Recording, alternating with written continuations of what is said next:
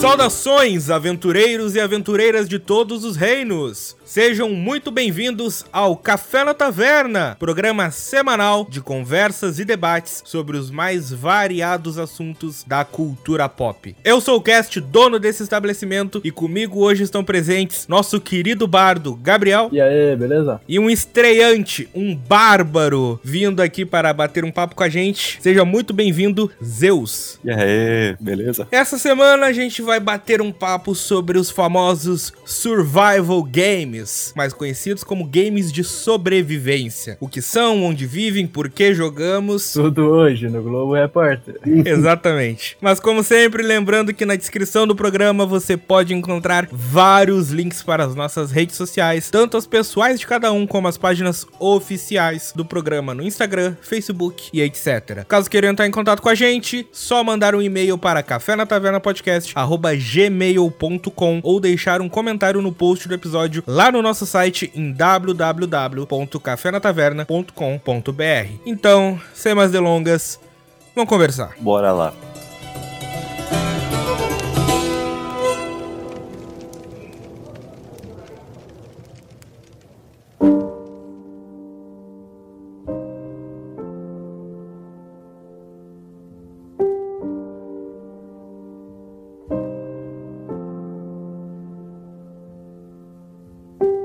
Você, Gabriel, como você classifica um jogo de sobrevivência? Cara, primeiro, acho que o básico é que se você não fizer nada, você vai morrer. Você acha que se o jogo começa assim, se você ficar parado, alguma coisa vai estar tá tentando te matar. E geralmente nos jogos de sobrevivência, isso é fome, sede, frio e inimigos, sei lá. Sim. Então, acho que o primeiro patamar de um jogo de sobrevivência é o jogo vai estar tá tentando te matar. Ele vai estar te matando gradualmente. Uhum. E você precisa agir contra isso. No jogo de sobrevivência, isso muitas vezes, né, vai ser você indo atrás de recursos pra você se abrigar, pra você se alimentar, pra você ficar mais forte contra as ameaças e por aí vai. Eu acho que essa é a maioria mesmo, aquela coisa de, meu, se você deixar o jogo aberto, você vai morrer ou vai ter uma penalidade, mas tem algumas exceções também, cara. Também tem. Aquela coisa que até mesmo a gente já jogou, mas eu acho que o básico, pelo menos, tem que se alimentar, você não só aquela coisa de ter que se proteger com uma armadura, mas sofrer do clima, sei lá, do ambiente que você tá, seja radiação, eu acho que também conta. Bastante. Vocês diriam que hoje em dia os jogos de sobrevivência têm se tornado modinha? Acho que não, mano. Eu não sei se seria realmente modinha, cara. Assim, é que teve agora um último, o Valheim, que estourou de um jeito absurdo. Absurdamente. Não, mas são vários exemplos que eu posso citar de jogos survival que estão estourando. O próprio Minecraft é um Sim. maior expoente deles. Tem o Ark também, que estourou bastante. Rust. Rust, o próprio DayZ, o Conan, que tu citou antes da gente começar é, a gravar. Eu acho que realmente o Ark foi o que estourou, Minecraft também, com certeza, Valheim tá entrando no, no recordista de, de venda, uhum. Mas ainda assim eu vejo como um nicho, cara, não vejo aquela, tipo, que abrange todos os players, sabe? Geralmente é um pessoal específico que gosta desse tipo de jogo. Também vejo como uma partição, assim, é um estilo de jogo a mais, assim, como tem cara que gosta de jogo de corrida, ou jogo de esporte, ou jogo de F P S. Tem a galera que gosta de craftar e de sobreviver. É. Só que eu acho que os jogos de sobrevivência tem uma variação muito louca, porque raramente um jogo de sobrevivência vai ser só um jogo de sobrevivência. No caso do Minecraft, é um jogo de sobrevivência com sandbox. No Ark, é um jogo de sobrevivência com craft game, com dinossauro. Sabe, sempre tem um tema ali envolvido. Tem o DayZ, o mundo pós-apocalipse. É, o DayZ tem apocalipse zumbi com sobrevivência e com F P S. Mas eu creio que todos eles, mesmo com as mais diversas variações, a essência é a mesma. Eu vou falar de um programa de T V aqui que é basicamente isso, é um largados e pelados. É. Uhum. Te toca num mapa, tu não tem nada, ou às vezes pode ter alguns equipamentos pré-selecionados, mas na maioria dos casos não tem nada. E isso aí, meu amigo, te vira, vai procurar, vai saber o que fazer e vai sobreviver. Pelo menos é assim que eu enxergo o começo de noventa e cinco por cento do survival Survival Games que eu conheço. Realmente, realmente. E é mesmo aquela coisa, uma boa parte não tem nem missão, objetivo ou enredo. Pra mim, cara, a graça de um jogo de sobrevivência é você criar o teu objetivo. E, meu, a dificuldade de você andar e sobreviver já é enorme. E ainda você traçar, falar assim, ah, meu, eu quero chegar lá, lá naquele morro. E conseguir sobrevivendo, tipo, pra mim esse é o boost que dá. DayZ não tem objetivo, Valheim também... Ah, ele, ele até tem um objetivo, vai, mas ele não tem uma lore muito sólida, ele não tem um prêmio, ele não tem nada que vai te falar, você tem que chegar lá e pronto. Ele te dá coisas pra fazer. É, mas isso é uma coisa bem diferente, porque eu conheço muito pouco de Valheim, mas a estrutura dele, pelo pouquíssimo que eu vi, cara, tu, tu tem quest. Não, exatamente. Mas, cara, são poucos os survival, pelo menos que eu conheço, que tu chega e tem um N P C que te fala, vá para tal lugar fazer tal coisa. E no Valheim, no começo, pelo menos tem isso. É. Pelo menos no começo, o corvo te explica. Isso é algo que não é muito comum no survival, pelo menos. No, o Minecraft, por exemplo, você começa do nada, sem nenhuma informação. E, velho, quando em, era em dois mil e dezenove, o jogo não ensinava nem receita. Tipo, hoje em dia o Minecraft tá diferente, né? Mas, tipo, na época... Ninguém sabia fazer as coisas. Ninguém sabia fazer a porra do machado no jogo. Sério que hoje em dia o jogo ensina receita? Nossa, eu tinha que, tipo, ficar, sei lá, da aula. O do Xbox eu sei que tem a receita pronta. Se você tiver os material, você faz. No Minecraft normal mesmo, eu não sei exatamente como é que tá. Não sei se é na versão do Java, mas eu sei que da Microsoft, quando tu abre o inventário, ou a Craft Table lá, tem uma setinha pra esquerda, assim, que fica oculta. Se tu aperta, abre, tipo, um livro de receitas é. que te fala o que tu pode ou não fazer. fazer com base nos materiais que tu tem. Eu gosto um pouco da certa da dificuldade de não ter, cara, não ter receita e não ter, pra mim é, é a parte da graça, você ter que ou descobrir na sorte, uhum. e o que dá mais aquele puta que foda, descobrir na cagada, ou se não aquela coisa você fala, é se eu misturar, sei lá, estanho com cobre, o que que pode dar? E aí sai uma, uma liga. Não concordo tanto com esse negócio de ser tudo às cegas, porque tipo, por um lado, por exemplo, o Minecraft lá no começão, que não tinha nada, e a comunidade envolvia, cara, é um metagame, porque tu tá precisando sair do jogo, ir pra vida real, na internet, caçar as coisas que os players estão achando. Por um lado é legal, é legal, mas por outro lado, o cara que não tem saco, ou sei lá, é uma criança, ou alguém que não quer entrar em fóruns, principalmente lá atrás, que era bem mais difícil, Sim. cara,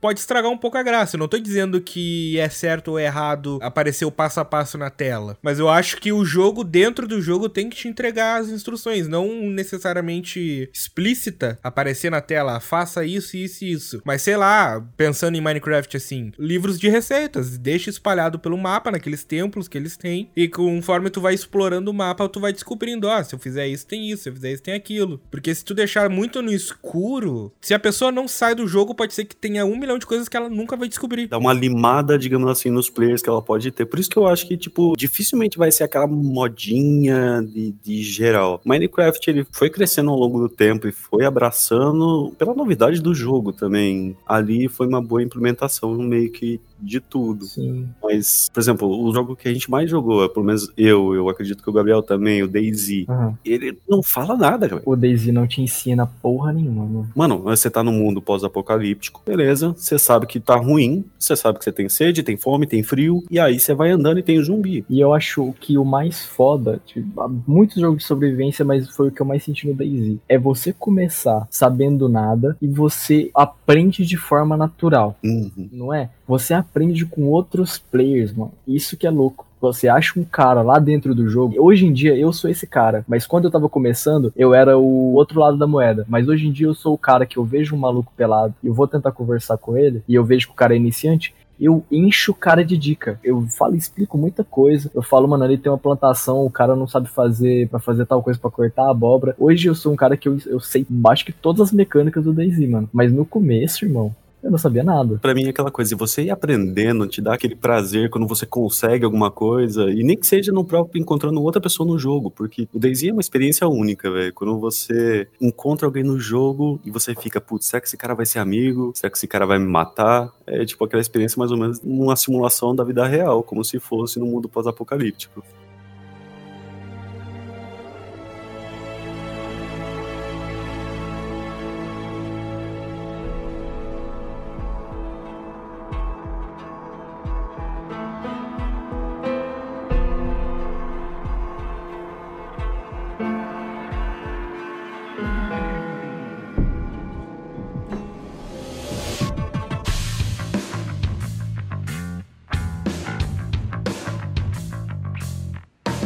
E aí a gente chega num ponto bem interessante. O quão o aspecto ou a funcionalidade online agrega ou não a um jogo de sobrevivência. Porque...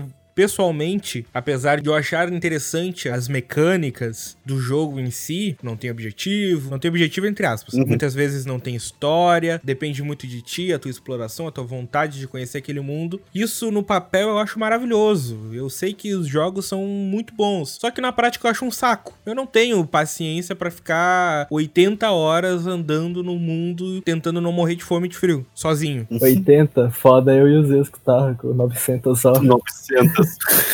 Muito menos. Só que aí entra a questão do online. Eu acho que quando esse tipo de jogo ele deixa tu criar uma party ou tu se encontrar com outras pessoas num mundo conectado assim, eu acho que o jogo ele sobe consideravelmente no meu patamar de diversão. Principalmente se eu posso jogar com alguém que eu conheço, ficar numa call conversando e realizando as tarefas juntos, porque sozinho, sei lá, velho, não vai. Depende do jogo. Assim, tem vários jogos, por exemplo, Minecraft é um que eu joguei por muito tempo. Na verdade, eu só joguei Minecraft sozinho. Eu botava alguns podcasts, audiolivro, e, meu, ali eu ia escutando e curtindo e fazendo aquele tututá, tututá, meio que tentando, como é aquela coisa, o jogo passar e as horas e você nem perceber que tá jogando. Uhum. Nunca é o objetivo, é, vou jogar noventa horas aqui. É aquela coisa, eu vou dar uma jogadinha. Aí você vê, passou quatro horas jogando. Aí eu falei, putz, o jogo é bom, mano. Passou quatro horas e pra mim passou uma hora na minha cabeça. Mas o ser humano também tem isso de se juntar, né? Em grupo todo mundo é mais forte. A união faz a força, né? Então a gente vê isso em um milhão de jogos que fica muito mais divertido jogar junto. Eu acho que até que o DayZ pode muito bem ser jogado solo e é divertido jogar solo, mas junto é uma experiência diferente, muito foda. Mas eu acho que o melhor exemplo é o Valheim, né? É, o Valheim é aquela coisa. Eu comecei jogando ele solo. Você tem uma experiência ali boa, mas eu acho que o co-op dele online, ele prolonga muito, cara, as horas. O jogo, pra mim, começou quando a gente foi pra aquele server, né? A gente fez um server com seis pessoas diariamente, jogando o tempo todo, quase. Todo mundo tinha vários, vários, vários objetivos e todo mundo se juntava pra fazer coisas juntas, então nem sempre todo mundo no servidor tava empenhado na mesma tarefa, mas juntava quatro caras num barco e ia fazer alguma expedição, enquanto outros dois tinham outra missão deles, e era muito louco ter esse sentimento de que o mundo ali tava todo vivo, sabe? E você fazendo parte, isso é muito louco. Quando o jogo é online, realmente ele vende mais, ele tem mais sucesso, porque ele dá aquela abrangida de você tem uma, outras opções, uma gama de gameplay, a não ser aquela sozinho. Mas tem bons jogos, cara. É Frostpunk, que é um de estratégia, não é necessariamente esses que a gente tava falando, é tudo de primeira pessoa. Frostpunk é um de sobrevivência, de estratégia... R T S. E, cara, single player, você joga sozinho e é muito bom, cara. Você vai do jogo, você se por exemplo, no, no caso dele, você se envolve com a história, você se põe no lugar das pessoas ali que você tá meio que administrando e tentando ajudar, e ele te dá aquela envolvida e vai do que o cara gosta e o que ele quer jogar. Muitos jogos, por exemplo, eu já joguei, eu tinha Conan, Conan é um que eu tinha faz dois anos, essa semana que eu comecei a jogar, porque agora eu, tipo, eu tô na, jogando mais Survival Craft e ele veio a calhar, mas na época, quando eu peguei ele, eu falei, ah, hum, não é o que eu quero jogar agora. E já que a gente tá falando desses jogos que eu sou bons em grupo ou bons sozinhos, tem um, um jogo específico que eu lembrei que ele praticamente ele te obriga a jogar em grupo, e quanto maior o grupo, melhor. Ah, fala isso.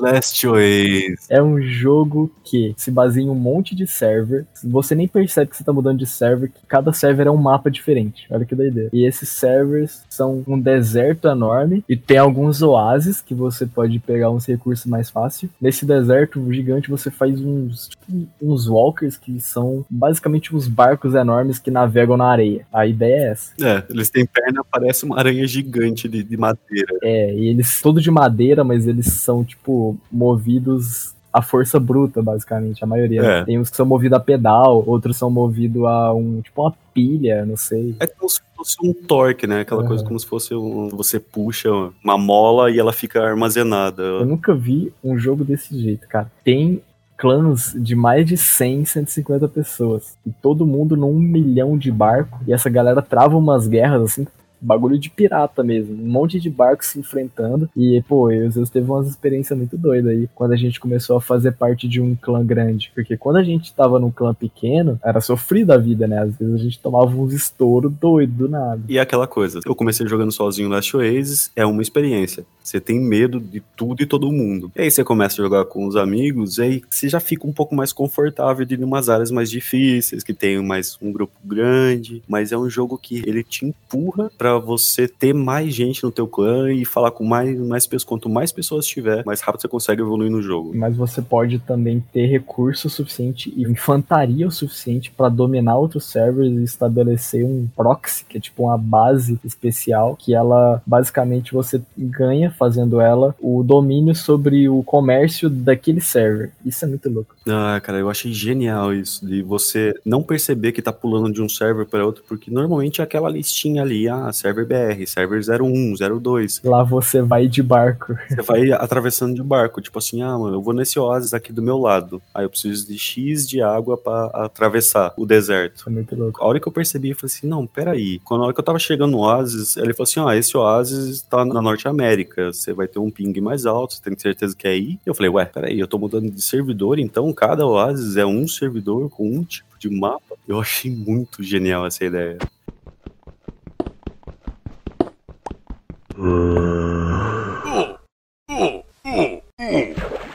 Um negócio que a gente não pode deixar de falar, falando sobre jogos de sobrevivência, é base. Fazer a sua base no jogo de sobrevivência é, na maioria deles, um dos principais objetivos do jogador, porque uma base, ela vai te possibilitar um, um leque novo, uma experiência nova a partir dali. Quando você começa pelado, você não tem nada, você vai aprendendo. Primeiro você aprende a sobreviver, a ficar vivo, a não morrer. Depois você aprende a coletar as coisas e fazer armas. Vai chegar um momento que você vai ter tanto item e tanta coisa útil pra evoluir que você não tem espaço no seu inventário, mano. E aí que vem a necessidade de uma base, onde você vai poder armazenar suas coisas e vai poder também, consequentemente, roubar a base de outras pessoas. Porque muito jogo tem essa questão do raid. Olha aí. O DayZ é muito disso, no Last Oasis tinha. Não só eles, a lista que eu fiz aqui de jogos, cara, todos têm a base. E até assim... Mine dá pra você fazer uma mega base. Vai ser muito importante você ter uma base no Mine. E você faz, pode, tipo, nem que seja pra deixar recursos, mas a maioria dos jogos, pra mim, a experiência de ter uma base não é só de construir ela, que é legal, porque você fica naquela hora, a hora que você, como o jogo é livre, você fala assim, ah, vou fazer uma base ali pra mim, você vai aquele que cria um objetivo, o objetivo é fazer uma base, e aí você passa a ter aquela experiência assim, cara, eu tô morrendo o tempo todo, tá difícil, mas quando você faz a base, você tem ali um lugar ali que você dá aquela respirada, uff, sabe? Isso dá um objetivo, eu acho que o maior objetivo meu atualmente no DayZ é ficar levando loot pra base, pra quando eu morrer, eu ter onde voltar e onde pegar mais recursos sem ter que ficar horas luteando as cidades, correndo risco de morrer, correndo risco de morrer por doença, morrendo de fome. Então na minha base eu posso guardar tudo que eu quiser pra que minha morte não seja um fim pro meu personagem. Porque no DayZ é isso, você morreu, acabou. Você pode até tentar voltar no seu loot. Mas se você tem uma base, você tem um bem ali a se preocupar. Você não precisa sofrer. Também tem aquela coisa de você não ter que começar tudo do zero de novo. Facilita é, a sua vida, né? Você tem um lugar que você pode ir e já continuar do meio caminho ali. Uma das maiores diversões também nesses jogos de servidor, assim, que dá pra fazer base, é o raid, mano. Raidar a base é muito foda com seus mano. Base no DayZ foi uma das melhores experiências que eu tive num, num jogo de sobrevivência e a mais cansativa. É, mano, defender uma base num servidor grande, ainda mais uma base grande e conhecida, é doideira. Tanto que eu e o Zeus, primeiro contato, assim, sem nem saber quem era um outro, era o meu clã raidando o clã dele no DayZ. É. Depois de muito tempo, eu fui começar a jogar com um cara do clã dele, e aí a gente contando histórias de outras jogadas no DayZ, aí eu fui acabar ligando nos pontos e eu percebi percebi, caralho, você era o dono daquela base que eu raidei. Aquela coisa, foi você que tava lá dentro, estourando tudo? É, eu que tava lá, mano. É, eu era o cara que tava vigiando o portão, matando vocês lá. Essa chega ao ponto de uma experiência exaustiva, cara, que era aquela coisa de... A gente tava num clã grande pro DayZ, né? No Last Oasis, que tem muito mais players. Mas a galera, tipo, ah, três horas da manhã, raid, temos que defender. E às vezes você tá tão imerso no jogo, que você tá jogando só aquele jogo, que eu não parava pra pensar, aí, ah, às três horas da manhã, ficar defendendo o base. Tem isso, né? Os jogos de sobrevivência, o, o mundo tá lá existindo e todo mundo tá jogando, mesmo que você não esteja online, tá ligado? O, o servidor, a vida no servidor acontece, mesmo que você não esteja lá. Quando tem servidor, realmente, você fica, você tá jogando e às vezes você tá pensando, se o jogo, ele te pega e dá aquela imersão que você se põe ali, você não olha apenas um jogo, você fica uma experiência de sobrevivência. Uhum. Às vezes DayZ, no mais realista que a gente pode ter, ou Last Oasis, numa experiência totalmente diferente do que você conseguiria viver.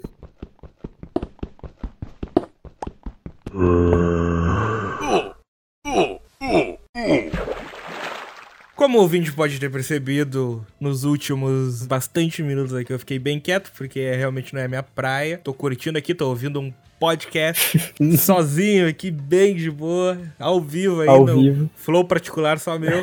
Porque, querendo ou não, eu sou o cara das narrativas. Eu sou apaixonado por R P G, por quê? Porque eu gosto das narrativas. Sou apaixonado por cinema, por quê? Porque eu gosto das narrativas, eu gosto da história, eu gosto dos personagens, eu gosto de me envolver. O meu tipo de jogo favorito é exatamente esse estilo de jogo que tem história. E é isso o que mais me afasta de jogo de sobrevivência, porque querendo ou não, no jogo de sobrevivência, na maioria dos casos, porque sempre tem um jogo chinês, um jogo tailandês... Que... Normal. Na maioria dos casos... Tu que tem que fazer a tua história, que nem os dois estavam contando aí. Histórias grandiosas, épicas, grandes epopeias e ataques e defesas, mas tudo isso foi criado espontaneamente através dos jogadores, que é o que eu não gosto, porque eu não consigo me dedicar tanto tempo assim a um jogo pra três da manhã tem que defender uma basezinha no meu jogo online. Não, esse é realmente absurdo, essa história. Ah, quero uma base foda também, vale a pena.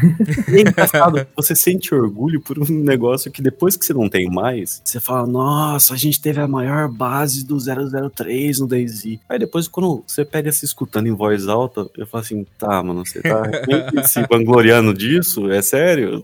Ah, mano, eu ainda me orgulho da base que eu tive no zero dois, sério. É, mas não é um negócio que você vai chegar no trabalho assim e falar, ah, beleza. Vai tá no currículo. É, tá no currículo. Tive a maior base do oficial B R zero zero dois. É, é uma experiência foda, mas também eu, o que, aonde eu ia chegar é, tem jogos com narrativas. Eu já tinha jogado um e não tinha percebido que ele, a narrativa dele e a história é muito boa, que é o Frostpunk. Apesar de não existir um personagem, você tem algum grupo de sobreviventes. E aí, além de levar eles a passar, porque é um pós-apocalipse, digamos assim, de, do inverno glacial novamente, e você tem que ir resgatando e criando uma sociedade novamente, escolhendo regras. Mas o recente que eu joguei, me impressionei por ter uma narrativa forte, é o Green Hell. Eu ia falar dele agora. É um jogo de full sobrevivência, uhum. Tem uma história e um objetivaço. É, o enredo, acho que não é spoiler a gente falar, né? Tipo, o ponto base do jogo, você é um investigador... Não, não.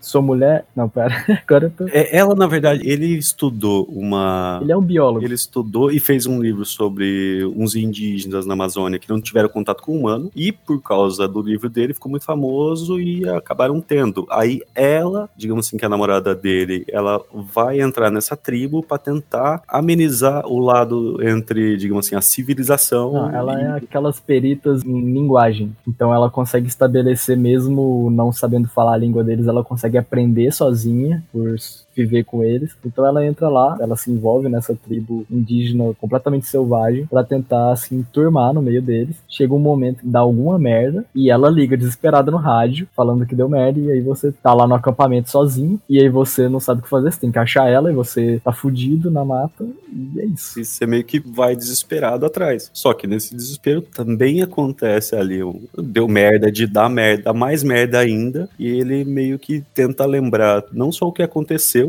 mas tenta encontrar ela porque ele fica perdido. E, e, cara, ele tem uma história linear e tem umas histórias, digamos assim, como se fosse história paralela, rolando, uhum. Vai aumentando o mundo conforme você vai descobrindo a floresta que você vive. E é foda que nesse jogo também você pode fazer, tipo assim, você tem vários objetivos no mapa, lugares que você tem que aprender a chegar e tal, porque a história, ela só vai meio que ir pra frente quando você tiver algo que você ainda não tem. Alguma coisa vai estar te impedindo de prosseguir. E aí é onde você tem que evoluir na parte da sobrevivência pra conseguir chegar na história. Então nesse jogo você tem que arrumar um jeito de sobreviver aos ataques de animais selvagens, você tem que aprender um jeito de lidar com os índios selvagens, você tem que aprender a fazer uns acampamentos seguros, você tem que aprender a fazer fogueira. Eu acho que é legal, bem legal o negócio de receita, né? Quando você vai avançando, ele tem um livrinho, é maneiro. Ele puxa o caderno dele, digamos assim, de receitas conforme você vai aprendendo e tem lá, e aí realmente ele abre aquele caderno e tá tudo escrito à mão, assim, cara. E o ele... menu do jogo é todo esse caderno, né? É muito bom. Mas e não só isso, ele tem um main quest, tipo, a gente sai pra explorar às vezes pela floresta, mas ele tem ali um objetivo principal, ele te manda fazer alguma coisa, é. mas ele não fala necessariamente aonde, mas ele fala, ó, pra continuar a história, ah, faça isso, como se ele conversando com ele mesmo, ah, eu descobri essa coisa, então eu tenho que ir atrás disso. Um outro bem legal que eu lembrei, os que a gente jogou, hum. esse é single player, eu tenho que me ajudar a lembrar, aquele que é na neve, mano. Ah, eu ia falar Stranded Deep, mas não, não é,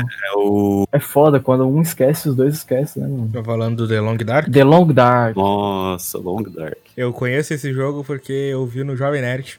E você viu como é que é, né? Tipo, ele te dá missão o tempo todo. E aí, tipo, a parte da sobrevivência no jogo é só um obstáculo ao que você tem que lidar. Não que só ela, tipo, provavelmente vai te matar alguma vez na vida ali, mas ela não é o objetivo principal do jogo. É um jogo de história, é um jogo que tem uma puta narrativa, mano. É uma história foda mesmo, que o jogo ainda não tá completo, ainda não tem o final da história, mas eu já joguei, tipo assim, três quintos da história. E é muito bom. Tipo, é um jogo que eu jogo pela história. E ele tem muito elemento de sobrevivência que vão dificultar e incrementar demais na sua experiência. Então lá tem animais selvagens, tem o frio, tem fome e sede.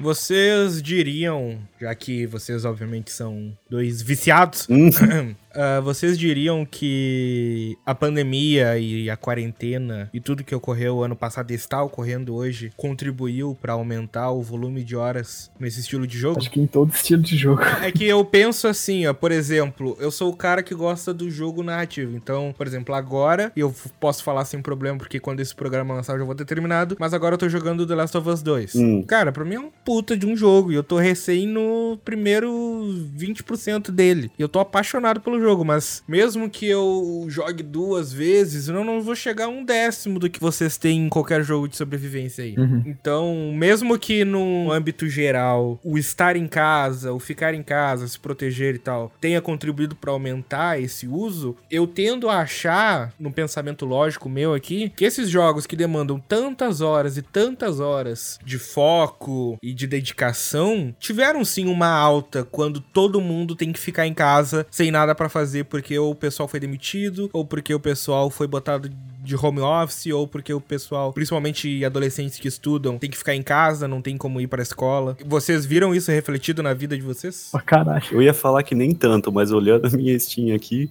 sim. O, o Zeus trabalha e joga mais do que eu, que não trabalhava até pouco. Ah, tempo. Mas agora com home office que eu tenho essa facilidade, às vezes, de, digamos assim, conforme às vezes eu preciso apenas ficar prestando atenção em determinada coisa. Tem jogo que é só ficar clicando, clicando, clicando. E aí, realmente eu tenho jogado mais, cara. Mano, ó, vai lá nas suas Steam, dois segundinhos, e clica no seu perfil que você vai ver ali, atividade recente. Você vai ver quantas horas você tem nas duas últimas semanas. Fala aí pra nós. Tinha que ter vergonha na cara, não é muito orgulho não. Se você não falar, eu vou ver que eu tenho você na Steam. Ah, vai dar o um exposed do cara. cento e cinquenta e seis ponto oito. Putz! Isso é muita coisa. Nas últimas duas semanas, eu, que não trabalhava até pouquíssimo tempo atrás, nas últimas duas semanas, eu tenho cento e três horas. O meu recorde é cento e dez. Caraca, olha, não me orgulho. Mas é que, essa, não, essa pandemia tá fogo. Beleza, antigamente você caçava o que fazer, eu saía. Agora o que eu vou fazer? Ah, mano, vou jogar. Tu caça o que fazer dentro do, do teu joguinho online, hein? É, como fica o home office? Fica aquela coisa, ah, hora de almoço. Beleza, vou jogar.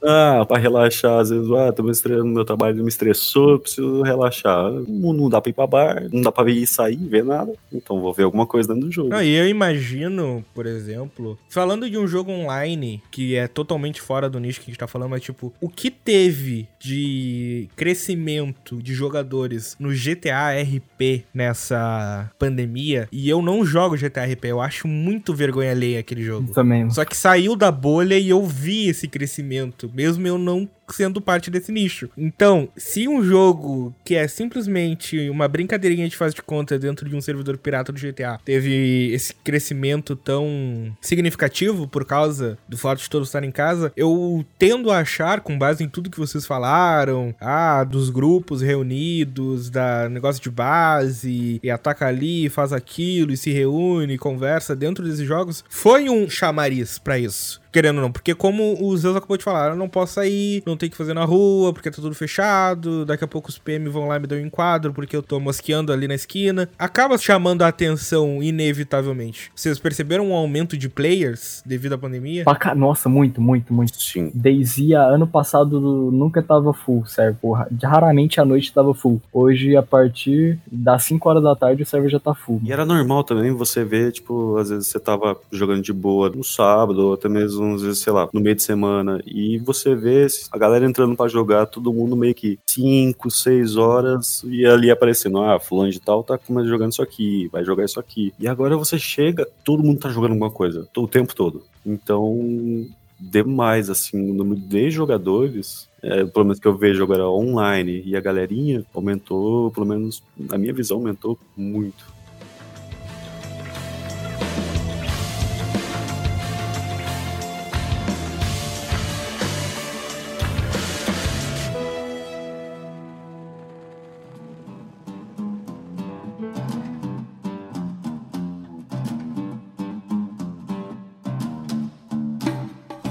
Falando um pouco de finais, por exemplo, eu vou citar um jogo que eu tenho muitas horas, e um jogo que eu joguei muito, que é o Red Dead Redemption dois, que eu devo ter estourado cinquenta horas fácil, isso não é nada perto de vocês, e eu joguei enquanto eu tava trabalhando ainda, em dois mil e dezenove. Cara, eu joguei, eu explorei, eu fiz, eu acho que eu fiquei uns três meses jogando aquele jogo, e pra mim foi uma experiência incrível, os personagens, os N P Cs, o que acontecia no mundo, abrindo parênteses, uma das críticas que eu vejo muita gente fazendo de Red Dead é que demora muito pra andar de um lado ao outro. Pra mim essa era a melhor coisa, porque um milhão de coisas poderiam acontecer nesse caminho. Beleza, minha missão é lá em San Denis, mas eu tô atravessando e aí de repente aparece um assalto, uma carruagem quebrada, ou alguém pedindo ajuda, alguém que foi mordido por uma cobra, ou alguém que tá sendo sequestrado, ou um culto da K K K lá, sabe? Eu sentia essa vivacidade do mundo criado pela Rockstar. Só que chegou, obviamente, porque é um jogo single player, chega em determinado ponto na história em que tu... Ok, encerramos. Só que trazendo essa experiência pra um jogo survival, quando que pra vocês é esse ponto? Porque tirando, obviamente, jogos que tem história, tipo, a gente não citou, mas o The Forest é um jogo de sobrevivência que tem história, que tem final. Uhum. É, eu não, não joguei. Mas trazendo pra jogo de sobrevivência, quando que é o... Ok...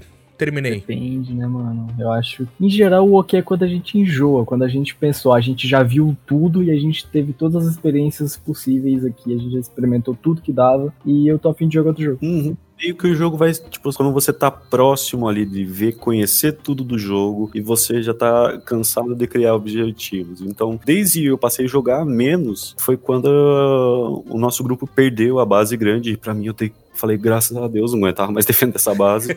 Mas foi aquela coisa assim de tipo, ah, mano, da hora. Aprendi tudo que tinha que aprender do jogo, fiz tudo, tive de todas as opções que o jogo me fornecia, eu tinha e acabou a história daquele meu personagem, agora eu vou voltar a jogar quando eu tiver vontade de novo de jogar. Ou finaliza, digamos assim, aquela coisa, uma história, você cria mais ou menos a tua narrativa, igual foi no DayZ, ah, a gente criou um grupo, teve uma base, ficamos com uma base gigante e perdemos uma base e, digamos assim, ah, pra mim foi a história daquele personagem e no final ele morreu lá, beleza, né, uma história dele. Pra mim eu vejo assim, mas naturalmente acontece de você ir enjoando do jogo, tipo, você vê tudo, não tem muito mais o que você fazer no jogo, você só vai ficar andando de lá pra cá. Cara, com o DayZ, pra mim é o contrário. Pra mim, DayZ é um, um dos únicos jogos que eu acompanho os caras que jogam muito mais, assim, tipo, acompanho caras que tem, tipo, dez mil horas de jogo, e eu conheço um desses caras específicos que eu assisto, ele tem mil horas de jogo só de DayZ Modded. Ele não tem isso de DayZ Vanilla, que é o que eu e o Zeus joga mais. De Vanilla só,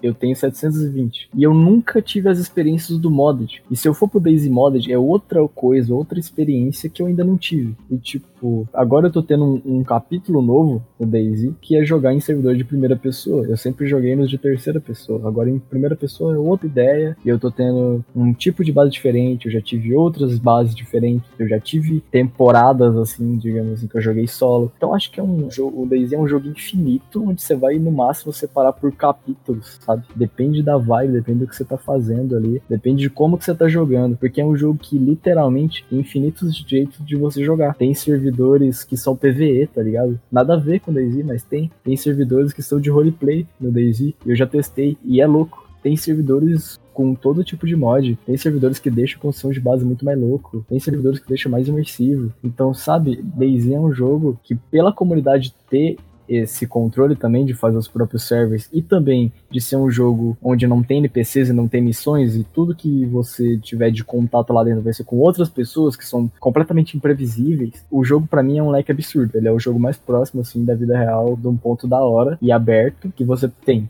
É o DayZ. Eu, eu posso jogar aquele jogo pra sempre, eu acho, mano. Na boa. Eu acho muito difícil enjoar de DayZ. Quando o jogo tem a opção de você modificar ele, tá aí o grande também sucesso de G T A, né? Você põe um leque, quando o cara enjoar do padrãozinho que o jogo fornece, não, você tem, pode modificar aqui e quase virar um outro jogo. O DayZ tem muita essa opção, mas eu nunca fui de tantos anos assim, falar, mano, vou jogar pra sempre. Eu ainda jogo DayZ, mas é vira e mexe ali, uma partidinha, eu não tô com vontade, mas pra mim realmente o jogo vai, chega uma hora que eu não quero ver, ah, não quero ver mais nada nesse jogo, ele já me forneceu tudo que tinha, quero ver algo novo, quero ver um, um jogo novo. É que eu acho que isso que deve ser um dilema pra vocês que curtem esse tipo de jogo, como conciliar, beleza, tu, que nem o Guy falou, ele tá nesse vício em DayZ, ele ama, só que, sei lá, aí lança um jogo novo e ele quer ter a experiência do jogo novo, não tô falando necessariamente de um jogo de survival.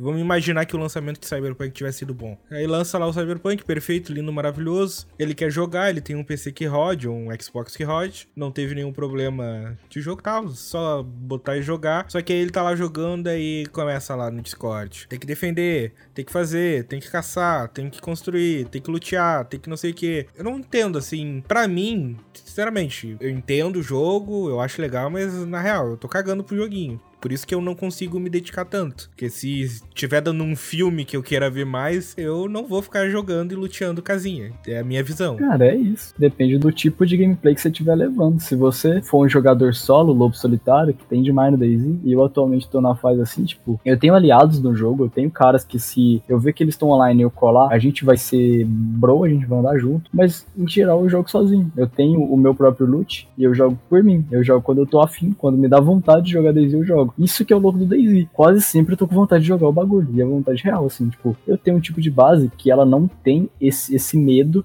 de ser raidada, de ter que defender. Ela é uma base quase irraidável. Ninguém sabe que ela existe. Pronto. E aí, nisso, eu posso sempre ficar pensando, pô, será que estão roubando meus itens? Não tem. Então vai da sua esperteza. Se você não é um cara que gosta de ter um compromisso assim com o jogo, não faça parte de um clã que vai te sugar, né, mano? Eu tava em outro jogo, eu saí de um clã porque, cara, realmente se, se sente, pelo menos eu me sentia obrigado a estar jogando e eu já não queria mais jogar tanto. E aí chegou num ponto que, tipo, ah, a primeira desculpa que eu tive, eu falei, ah, foda-se, eu não vou jogar mais. Isso, você só para, tá ligado? Não é um jogo que vai sugar a sua vida, não é um vício absurdo. Se tiver a fim de fazer uma coisa a mais do que jogar, você só vai. Mas vai dar realmente igual com o Gabriel, ele quer ainda continuar jogando. Eu já tenho isso com o jogo, ah, agora eu quero jogar. Mas, ah, mano, cara, agora eu quero jogar, vou assistir um filme, quero assistir uma série, assistir um anime, sei lá, mano. Eu pego, eu largo o jogo,